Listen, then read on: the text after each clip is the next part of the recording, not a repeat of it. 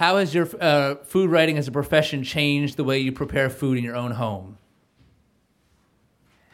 I think having it as profession uh, probably led me to do more ambitious and unusual things at home than I would have done anyway. I'm not sure which came first because first I had the interest in preparing a lot of exotic and different foods before I knew what they were. I mean, uh, from the earliest um, issues of Gourmet, when it was even hard to find some of the ingredients and the spices in New York. So it may have worked the other way. It may have been that my own interest in, in doing the unusual things uh, led me to food.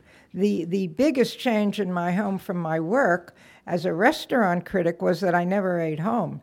In 1983, my last full year at the Times, we had dinner home only five times in the whole year on the, on the major holidays. So, Standing up in the back. What's one of the most offensive things you've ever eaten? One of the most offensive things you've ever eaten.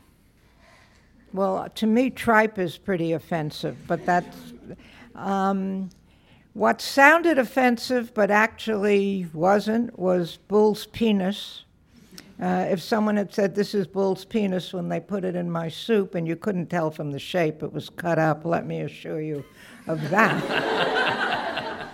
um, I would have, you know, thought about it, but it just tasted like dried, dried out beef. It was in a bowl of pho at a nightstand in Hanoi in 2009.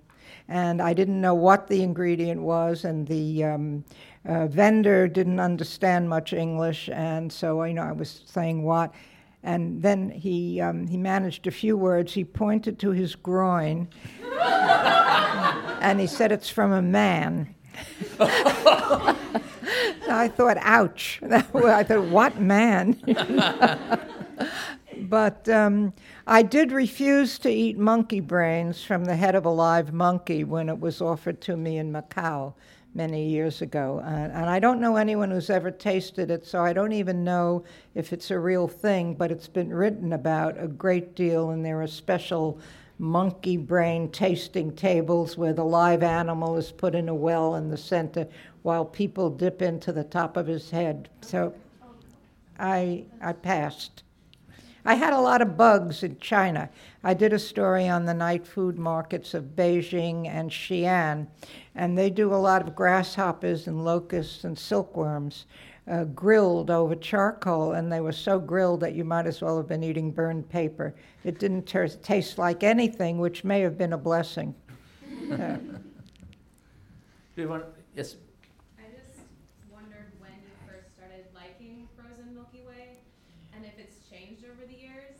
I was probably about six years old because it was a very big deal in what were called candy stores in Brooklyn. Candy stores sold newspapers, magazines, ice cream, candy, and they sold frozen Milky Ways. So I've loved them ever since. Anyone else? All right, one more time. Big hand, please, for Mimi Sheraton. Thank you all. Thank you. To hear much more of this conversation, check out the Sporkful podcast. It's not for foodies, it's for eaters. Subscribe to the Sporkful in iTunes or wherever you get your podcasts.